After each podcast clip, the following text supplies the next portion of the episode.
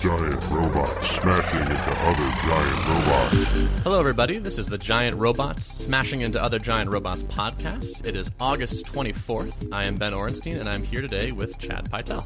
Hey, Hi, Chad. Ben. How's it going? Good. Good. So, can you say what your role is here at ThoughtBot? I'm the CEO and founder of ThoughtBot. Okay, so you could technically fire me during this podcast. Uh, technically, but uh, let's just make sure that doesn't happen. Okay, I'll be careful with the questions.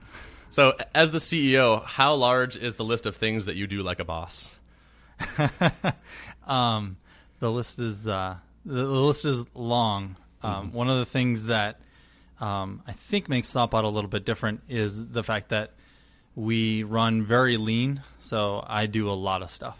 Uh, I do all the HR stuff uh, with help from others, but a lot of that stuff I do, um, as well as just like normal CEO stuff. Then I'm also a developer, so I spend a couple days a week developing. Okay, cool. Yeah, one of the things I wanted to ask you was like what percentage of your time you're actually spending writing code these days? So yeah, a couple days a week, two to three days a week. So up until about a couple uh, two weeks ago, I was actively billing two days a week on client project. Um, and then I came off of that to work on some of our own internal stuff. So I automated uh, our hiring and new account creation process. So working on internal stuff like trajectory and workshops and stuff like that is a little bit easier because my schedule is pretty hectic um, and like I might have to do a phone call or something like that. So that can be a little tough on client projects, but it works pretty well for internal stuff. Right. I remember that was actually one of the things that struck me uh, when I came to interview here. Actually, I was about to meet with you, and you're like, "Give me one second. I just need to get this cucumber scenario passing." and like that, I mean, that honestly made a big impression on me. It's Yeah. because I think in a company when you get uh, management, the farther away management is from what you actually do, like the the less, the, the more danger that presents. Right, is exactly what we don't want. So all of the founders of ThoughtBot are we have we are computer programmers. We have CS degrees.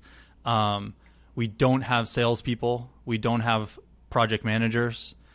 Everyone who works at ThoughtBot, with the exception of Shauna, our office manager, is a designer or a developer, and that's really important to the way that we work. I think it's also really important to preserving the way that we work.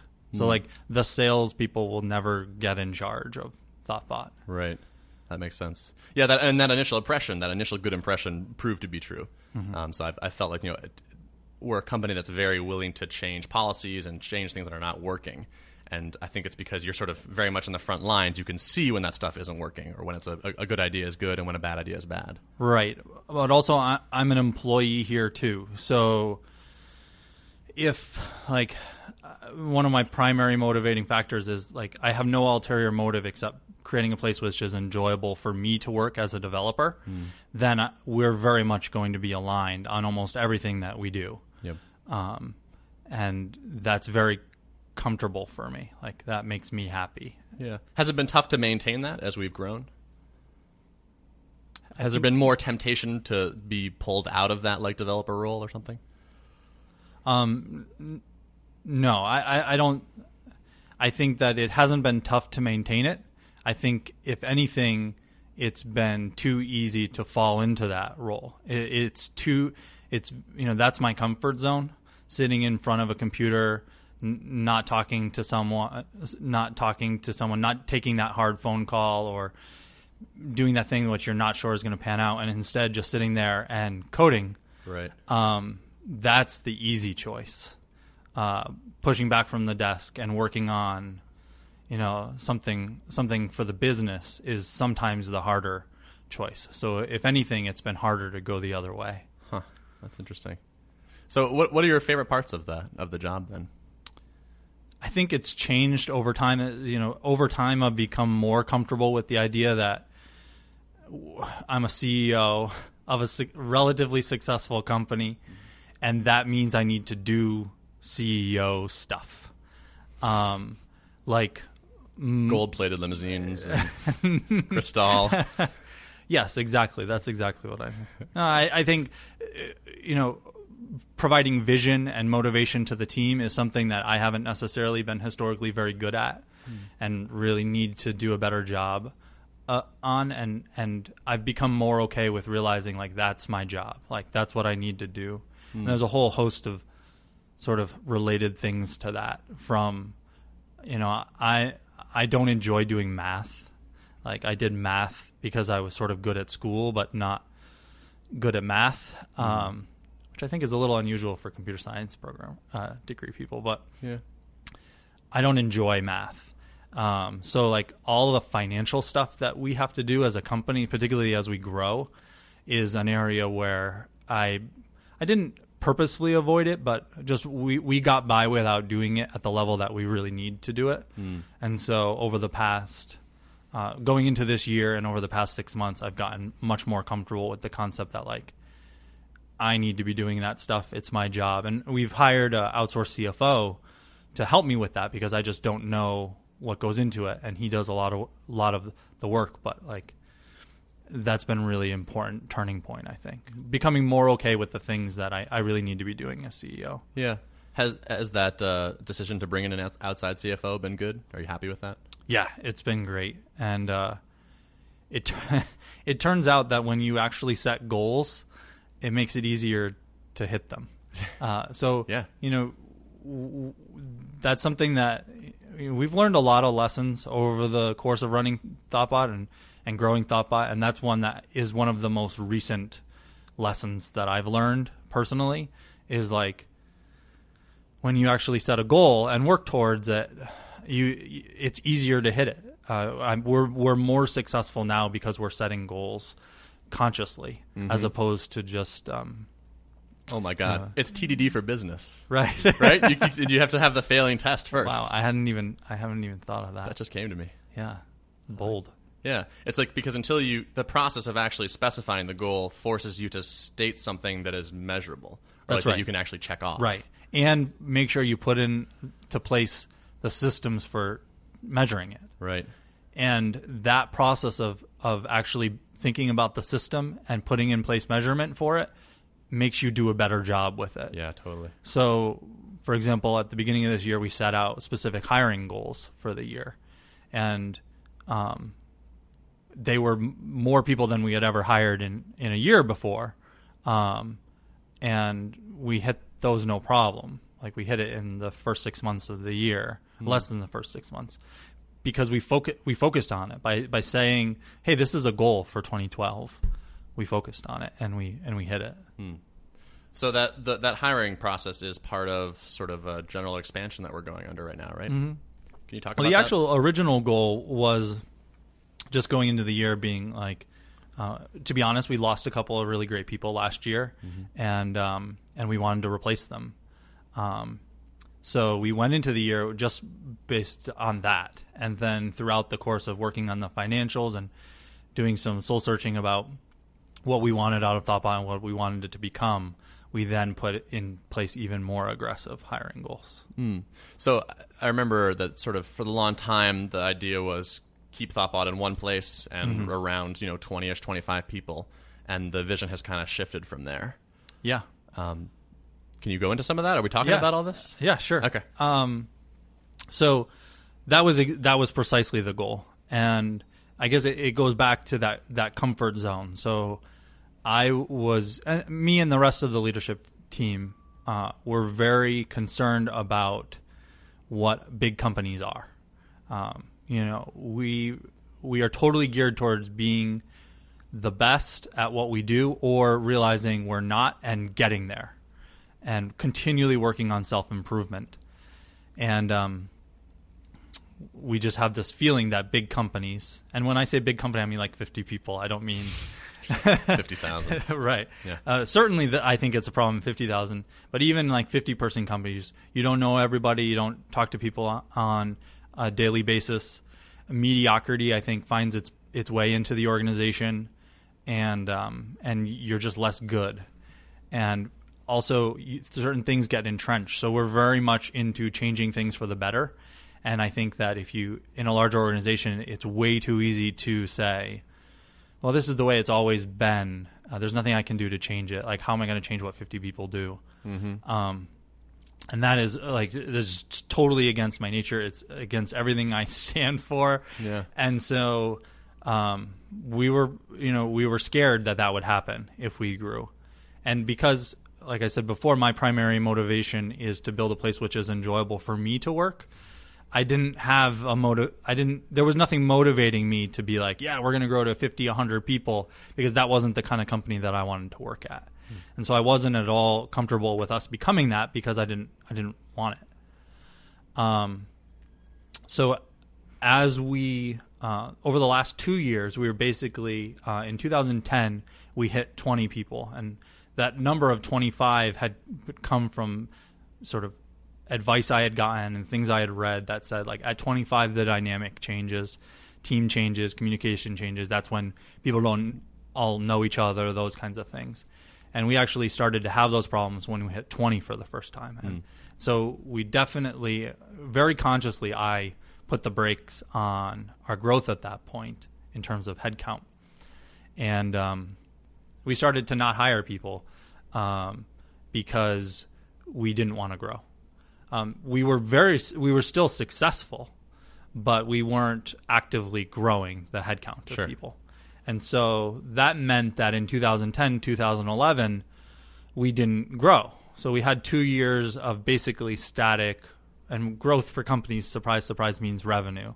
Um, so you know you can do things to increase revenue. You can increase your rates, um, and but you can't do more work as a consulting company. You can't do more work without hiring more people. And so uh, I've been at this for nine years. So coming into this year, looking at a scenario where I've been doing this for nine years, was starting to think about what what uh, and I'd been doing this for nine years. Got into a situation where uh, we had just had two years of essentially being static. Like, what was my next ten years going to look like? And coming up on a decade, really starting to think about that Yeah. what was my next 10 years going to look look like and through that process of walking through that and coming to that understanding that I had been letting the fear of what I didn't want to become totally stop us from becoming what we really needed to become.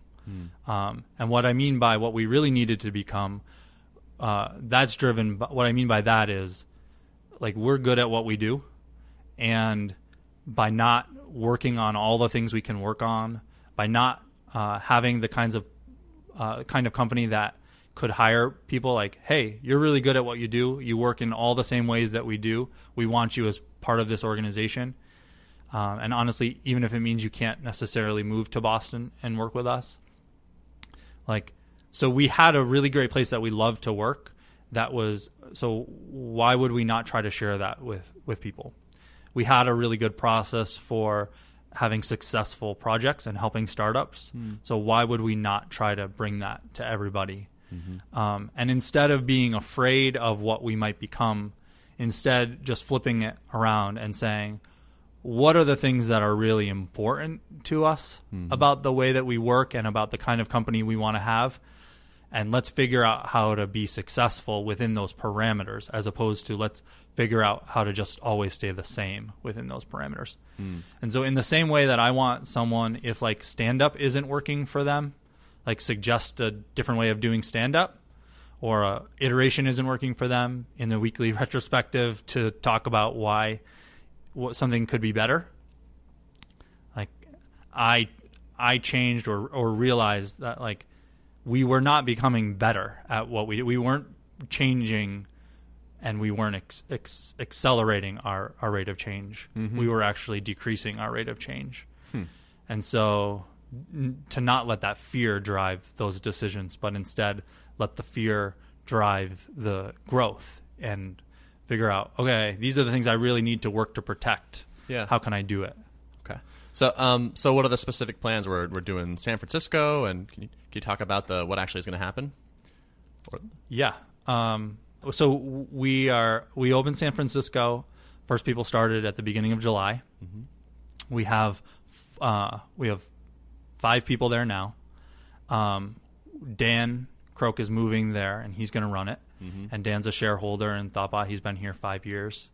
Um, Mike Burns is moving to, who has been here almost five years, is moving to Stockholm, and and he wanted to move there, and uh, we we sort of surprised him when we said, okay, uh, let's do that and let's start expanding into Europe as Yeah. well.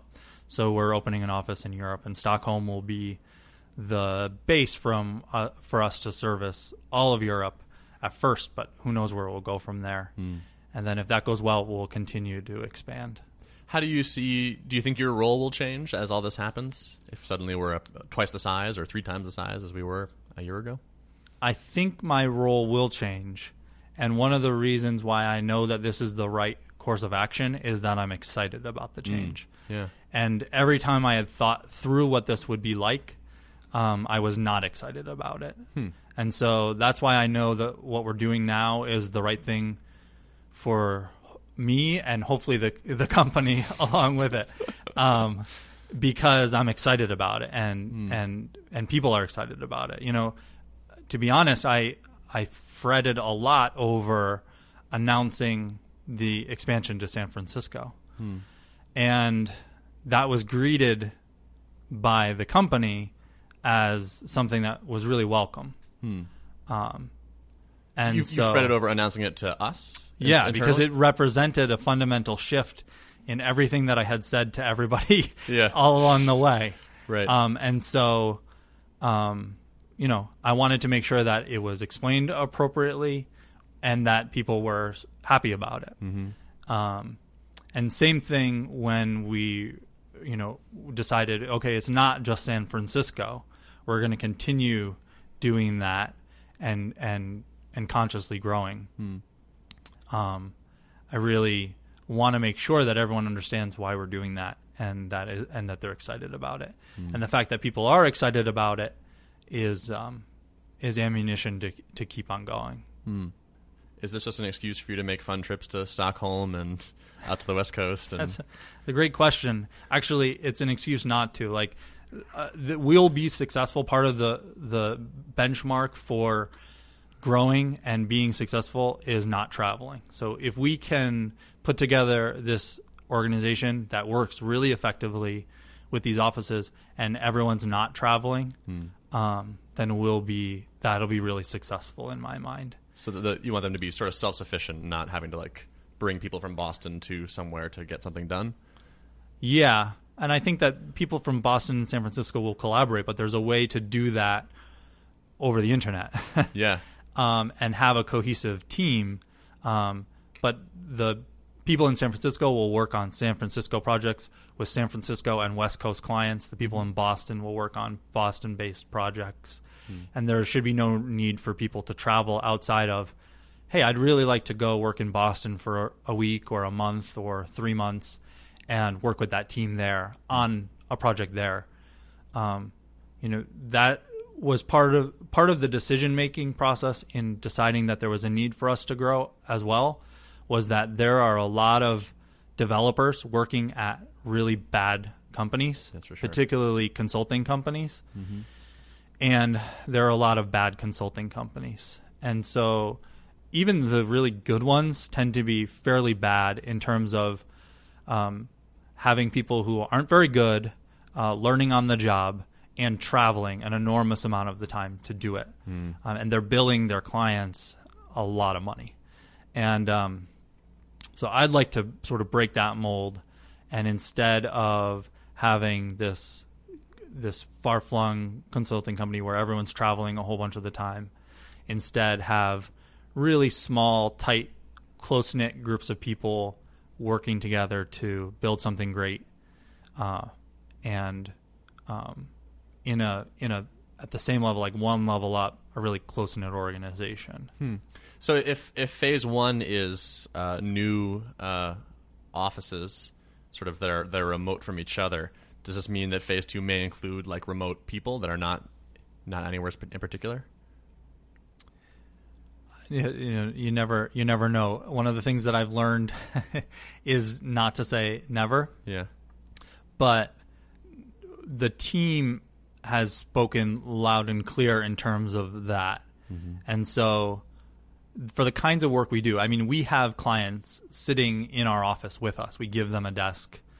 Um, they're working with the designer and the developers right alongside of them. Mm-hmm. The- and that's the you know or or if they're if they're not in our office then we're in their office a couple days a week.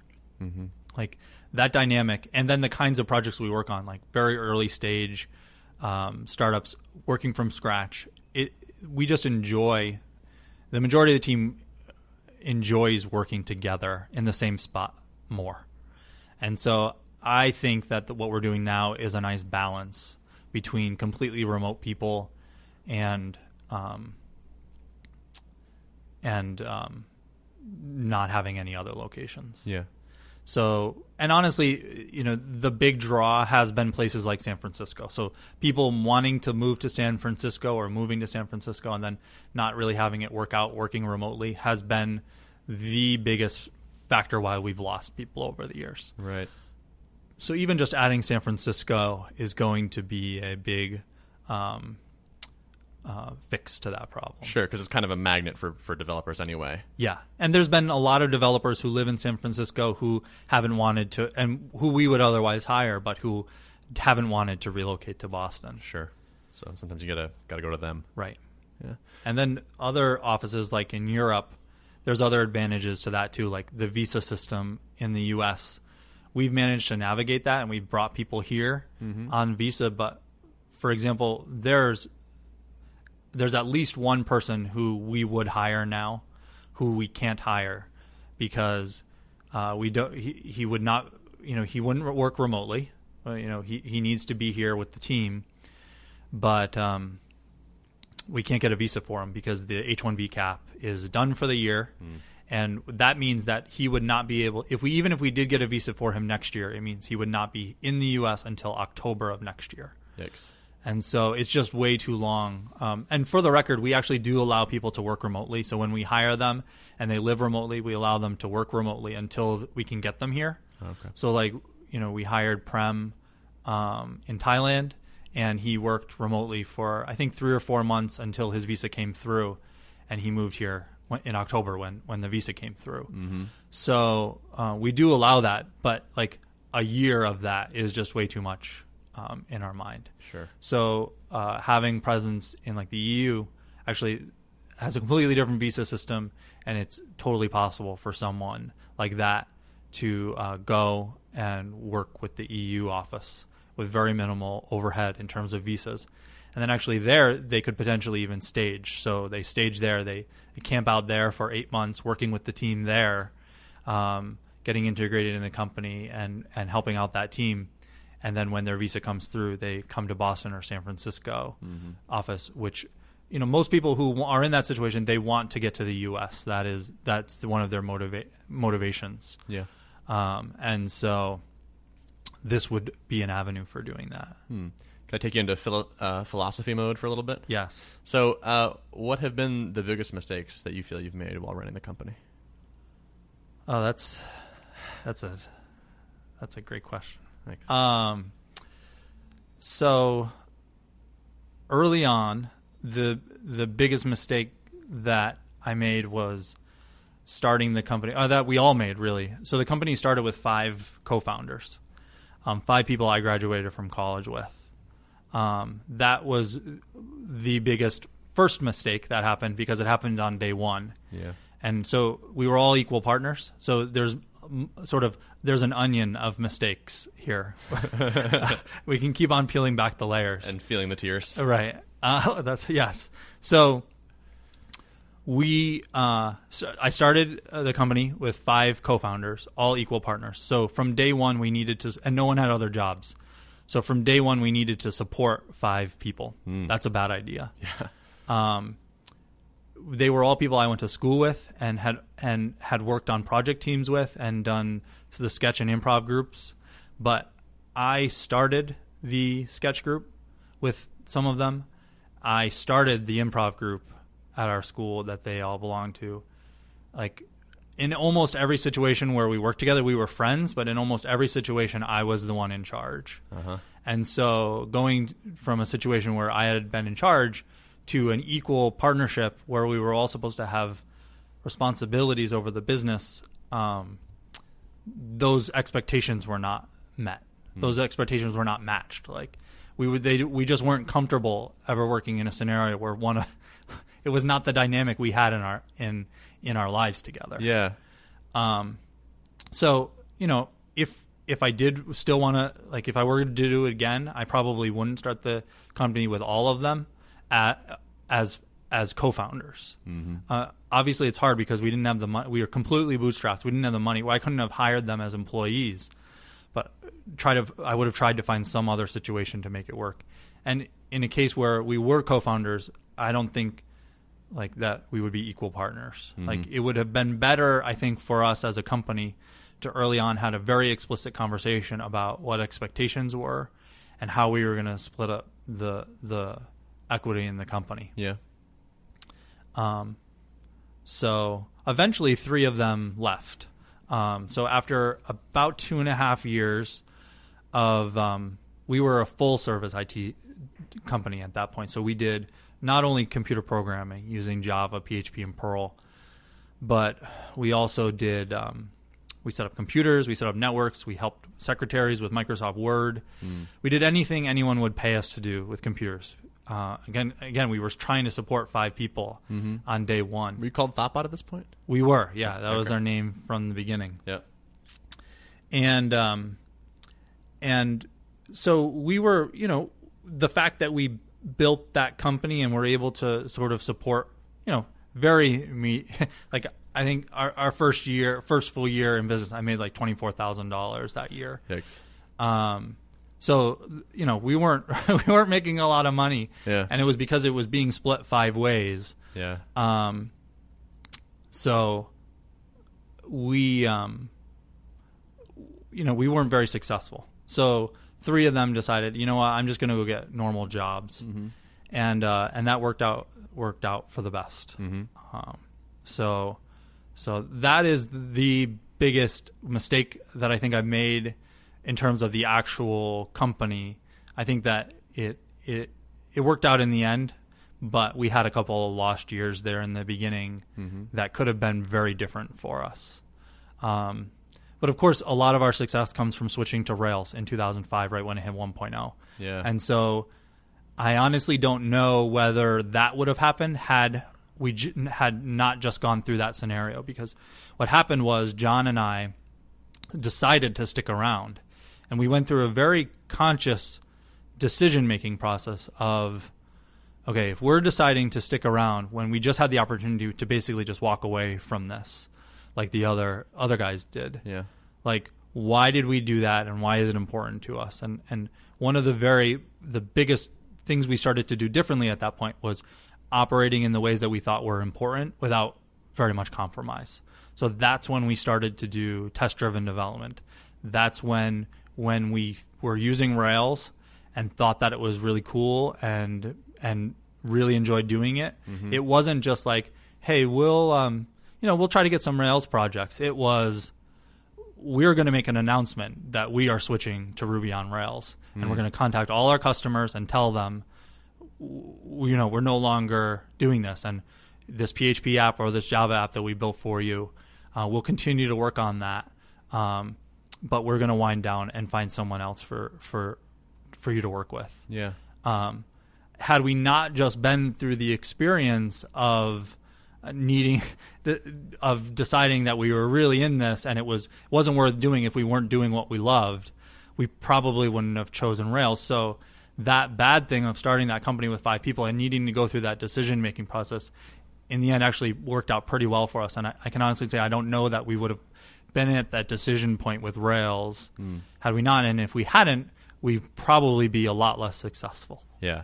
I mean that that was sort of the right bet at that time. It turns out Right. because Rails just became huge, and it, we were, we're very much into the ground floor. Right. So Right. Yeah, as far as we know, we were like the first consulting company to announce that we switched to Rails. turned out to be a good bet. Um, so if a friend were starting a brand new web development company consultancy tomorrow, what would you tell them? Um, I would I would say, um, good luck. um, I would say that um, at the same time as you really need to be careful about the partners you work with, your you know, your co-founders. It is really helpful to have a co-founder. Just make sure that you have had explicit conversations about what your strengths are and what your weaknesses are, what your roles are going to be, and don't automatically default to if you if you have one other co-founder, don't automatically default to a 50-50 hmm. position because I can almost guarantee that that's not the way that the relationship is going to be, and that doesn't just come from my experience. I, mm-hmm. I've s- sort of told this story to o- other people at conferences and other events, and they're all you know they all nod their heads and say, "I had a similar situation," or "That's the way it is," and and and so as as congenial as people like to be, uh, it really behooves everyone involved to be like, "No, I'm I'm going to be CEO, and I'm going to bring this to the table, and and, and this is what you're going to bring." And and we shouldn't split split the company equally. Yeah.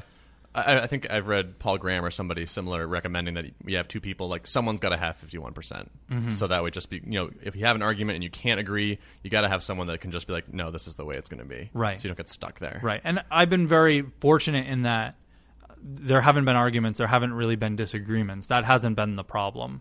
Um, but I just, you know, and and the 50-50 like uh, my example was an extreme where we had five people with 20% each. Um, that I would really recommend against. Yeah. yeah, that sounds a little dangerous. Um, so if Oh, you- and then I would oh, say, yeah, and then and then I would also say to that person, have a principled opinion about stuff. Like, you know, we didn't really become successful until we figured out what was important to us and then went after it. And we got that brought us to the point where we got, and then we went through that process again just just recently, where we said, you know, in, like instead of letting those be limits, let them be drivers. Mm-hmm. Um, where where is that was that was the case. So if you were forced to sell the company tomorrow, what would you do? I would go on a vacation. it's been a long time since I've had an actual vacation. Oh man, Um, you know we have unlimited PTO. I know we do. As an Um, employee, you're eligible for that. No, I, I know. No, I, I just I really love what I do, and um, so I do. I do. I'm sort of joking. I, I do. I do take time off. Um, it tends to be like in short um, bursts, extensions of conferences, those kinds of things. But um, no, I, I I have a I have a family, and I would I would take a significant amount of time off just to to be with them and uh, and and do that. So that would be the first thing I would do, and then after that, I would I would um, start writing code. Like you know that that is what I do. So you know I wouldn't do anything necessarily different. I can almost guarantee that I wouldn't do consulting, and not because I don't like it, but just because I've sort of done that. So if I was in a situation where I sold sold the company and presumably it would be a successful sale, like I'd be happy about it. Right. Yeah. Um, then I would probably, you know, join a, another startup, uh, doing a product, or try to come up with one on my own. And again, it's not because I don't like what I do. It's just that I've been doing it for nine years, so I think it would be time to try something different. Yeah. So you, you have young children now. Yeah, a three and a half year old and a one and a half year old. Which one's your favorite? They're both uh, unique in every way. okay. Because they're going to hear this eventually, I'm sure. um, so you just you just mentioned uh, something I wanted to ask you about, which was like spending time with your family. If if you did sell the company, like how do you feel about your work life balance? Like, do you wish you could change that, or No, I, I, I don't wish I can change. Uh, uh, everything's actually really great. Um, so I come in. We've actually recently changed my schedule a little bit because my wife went back to work after being out of uh, uh, off of work for the first year of my daughter's life. So she went back to work. So I bring the kids to school uh, in the mornings on the mornings that they go to school, and uh, and then I, I leave at e- five o'clock every day to go home and have dinner with them. Um, and uh, the only the, the hardest thing is is we wanted to live in a place with a yard and all that stuff. So I have a 45 minute commute on the train. But other than that, um, everything's great. And even that is not so bad. yeah, cool. So I asked you about biggest mistakes that you made Yeah. in the, in the past. Uh, is one of them that you didn't capitalize the T in Thoughtbot? Oh, you son of a bitch! I mean, it's I'm I'm all for it. It's just like everyone messes this up. I can't believe how often we fight this battle with the world. I know. Recently I've stopped correcting people, and I honestly it's because I've just given up. Yeah. So I, I've succumbed to the idea, but that's not. So I've become more okay with a capital T, but the capital T and a capital B, Oh man. I just I can't even I can't words cannot begin to describe the amount of fire that I want to rain down on that web page when I see it when someone has written something about us or whatever and has the capitalization all wrong. Is that the the surest way to not get hired? Uh, yes, yes, it definitely is. Good to know. we should put that in the Apprentice IO podcast as well. Just No, the uh, you know- know.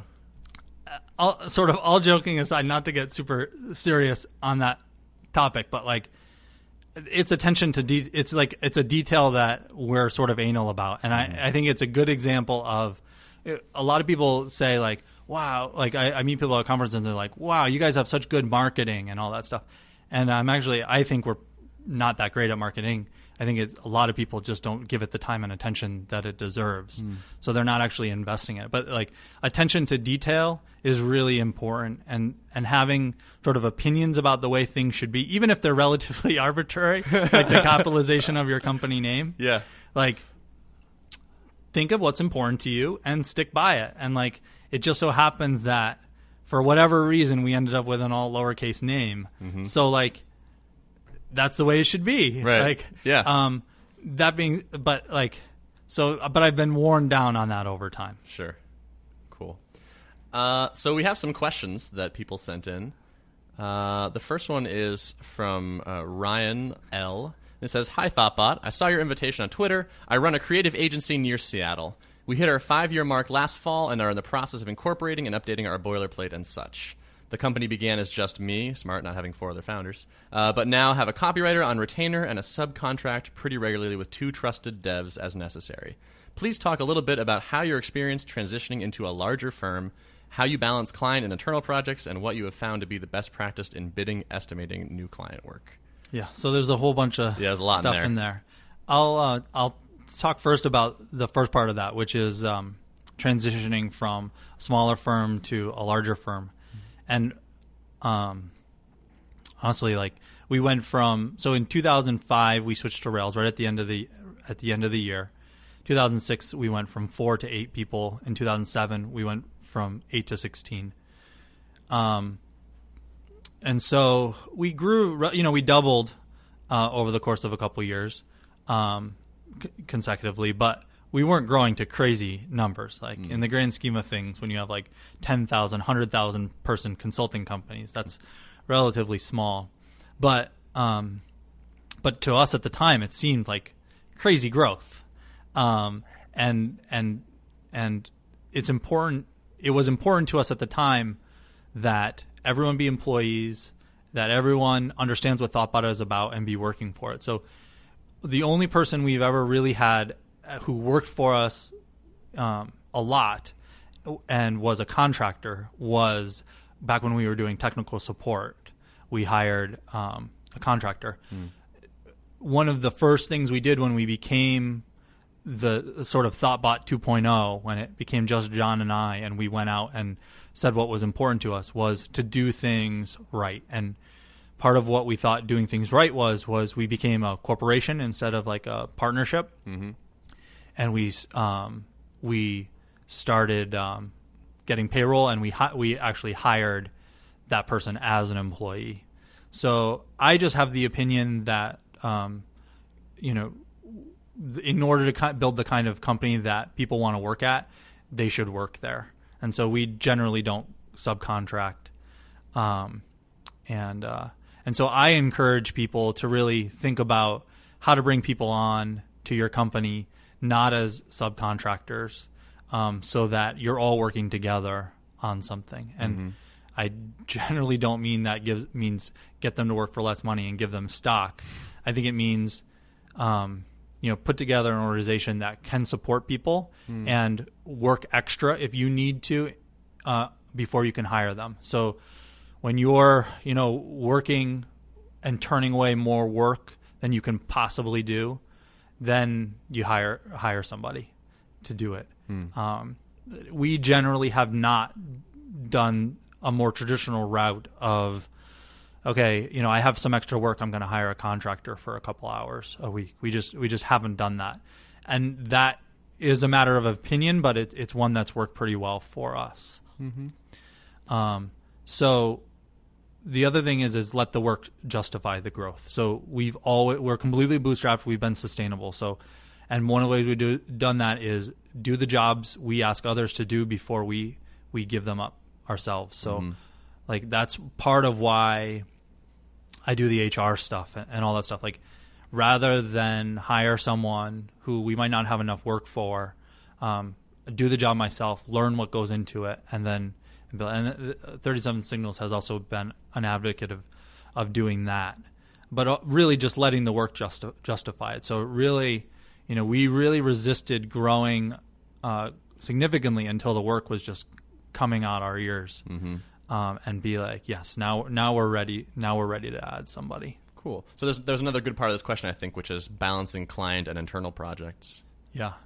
So the way we've done this has changed quite a bit over the years. So back in 2006 um, through 2008, um, a lot of that was when we released a lot of our most popular open source, like Paperclip, Shoulda, um, I think even Factory Girl, maybe that was a little bit later. Mm-hmm. Um, most of those things came from not direct extractions from client work, but patterns and things we were seeing. And then we specifically said, okay, we have an idea for this thing. Let's set aside some time and make the initial version of it.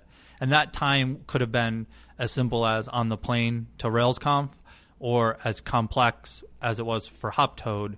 We specifically said, okay, Tammer, like we have this idea for Hoptoad. Um, w- you know, how long do we think it's going to take to put together the first version to get to the MVP of what would be usable for us? Okay, we're not going to book you for two weeks. You're going to spend two weeks building this. Mm. Um, so it was very explicit time where we said, we have this idea, we have this thing, we're going to work on it. And then beyond that, it was just like during downtime, people worked on it. Um, over the past couple of years, we've transitioned to what we do now, which is one day a work. We, we only work on client work four days a week. We work one day a week on our own internal stuff. We call it investment time. And so people work on anything from open source to our own products, mm-hmm. um, or even just um, reading a book. Mm-hmm. And so we've it's still very explicit, but it's it's much more structured as in a constant pressure being applied all the time mm-hmm. now.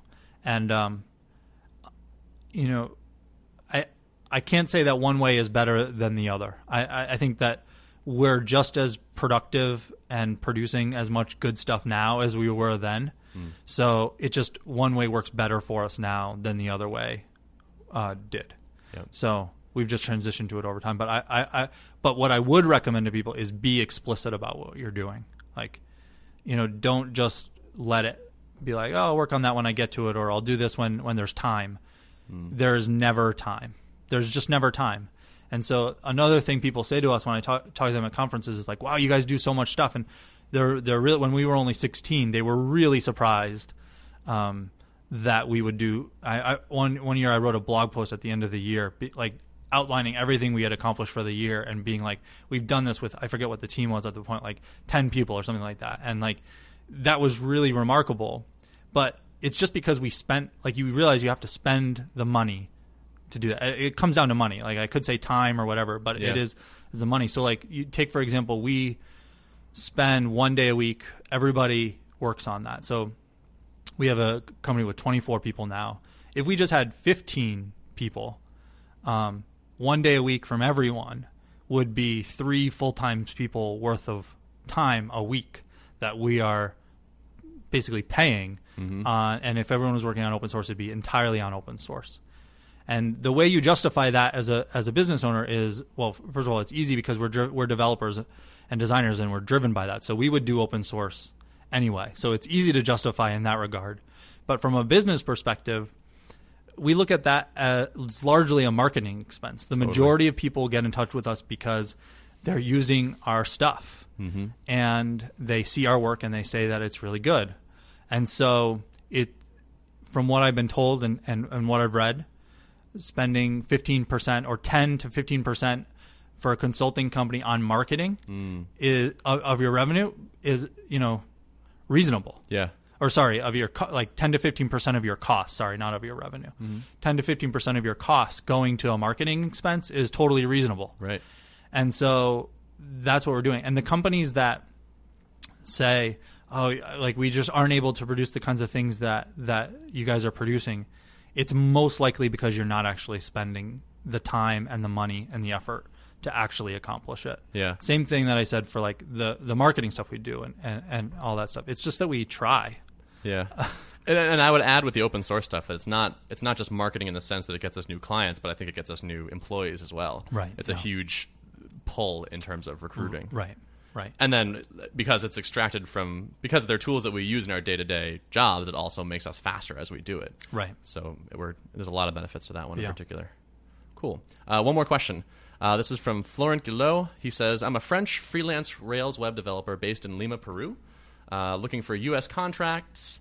Um, he's very interested to know if asking for $60 US per hour is reasonable or completely under the market rate. I assume it's impossible for you to give an answer as you don't my, know my abilities, but I asked just in case there's an obvious answer. Yeah.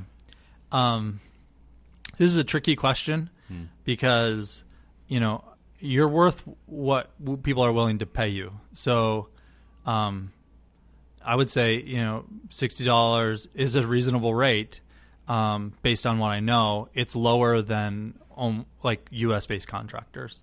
Like a, a US based contractor with Rails experience who lives in a non major city is probably going to be billing at $65 an hour, maybe $70 an hour from what I've seen. Um, and this is mostly like we don't hire these people, but it's mostly like I went to a less money conference and th- some people who came away with the understanding that they were charging a lot less than other people. Uh, w- that's what they were billing. So that's I would say probably at the low end of what people in, in the U.S. are paying. So if you're at that, you're probably at that low end, and if that's a really good rate for you, then more power to you. But again, I would come back to like you're worth whatever you're worth. Um, so um, keep on like just keep on increasing the rate and see what you can get. Sure. Totally. But also, you know, and maybe this is just my style. Like, I tell people like when they're worth what, you know, like so. He's totally right. Like, I can't totally be the judge of that without knowing and having worked with him and all that stuff. But I have the opinion um, of like if I was working with him, and I would say, "What's your what's your rate?" and I would expect an answer. Like it's not like, oh, you know, him and hawing about the about the rate. I would expect an answer, and I'd be like, okay, great, and there wouldn't be any negotiation really, as long as the rate wasn't ridiculous. Yeah. Um, and if it was, I probably would just stop the conversation right there. Like, so so v- v- I, I take people at their word for what they need to make and what they think that they're worth. Mm-hmm.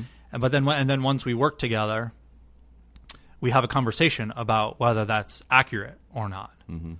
Um, and I think I'm not a I'm not afraid to say that it's not, and I'm also not afraid to say like you, you're worth more. Hmm. So let's let's pay you more. And again, we don't we don't work with contractors that often, but that's how I've operated in those dealings and just in general. Mm-hmm. Sounds fair. Uh, so there are two events that I want to mention uh, where ThoughtBot people will be presenting at conference. The first is me. Uh, I'm going to be talking at uh, Rocky Mountain Ruby in Boulder, Colorado, September 19th through 22nd. And my talk I'm doing is called Refactoring from Good to Great with a whole bunch of Vimming and live coding. And also, Mike Burns is presenting at Frozen Rails in Helsinki, Finland, September 20th and 21st. And his talk is When Not to Use Object Oriented Techniques, which is sure to upset a lot of people, which is excellent. So I think that's actually all I have. Normally, this is the part where I'll ask the guest if they want to make a plug for something, but uh, this whole thing has been a plug. you mean? Exactly. Go Thoughtbot. yeah, you should consider us for your next project and coast to coast. Uh, so, so, since you don't have anything to plug, do you want to share your uh, your Twitter handle in case people want to get in touch with you? Yeah, I'm C Pytel on uh, Twitter, and app.net. Oh my. I don't. I don't. I'm not aware. I'm not sure where you're going with that. Uh, so uh, often on the podcast, we'll take some time to answer your questions. If you have something you'd like us to tackle on the air, you can email that question to info at thoughtbot.com or tweet to us at, at thoughtbot. Today's podcast was recorded by Edward Loveall and produced by Chad Pytel. Uh, so I think that actually uh, wraps things up. Uh, thanks very much for coming by and talking. Thanks, Ben.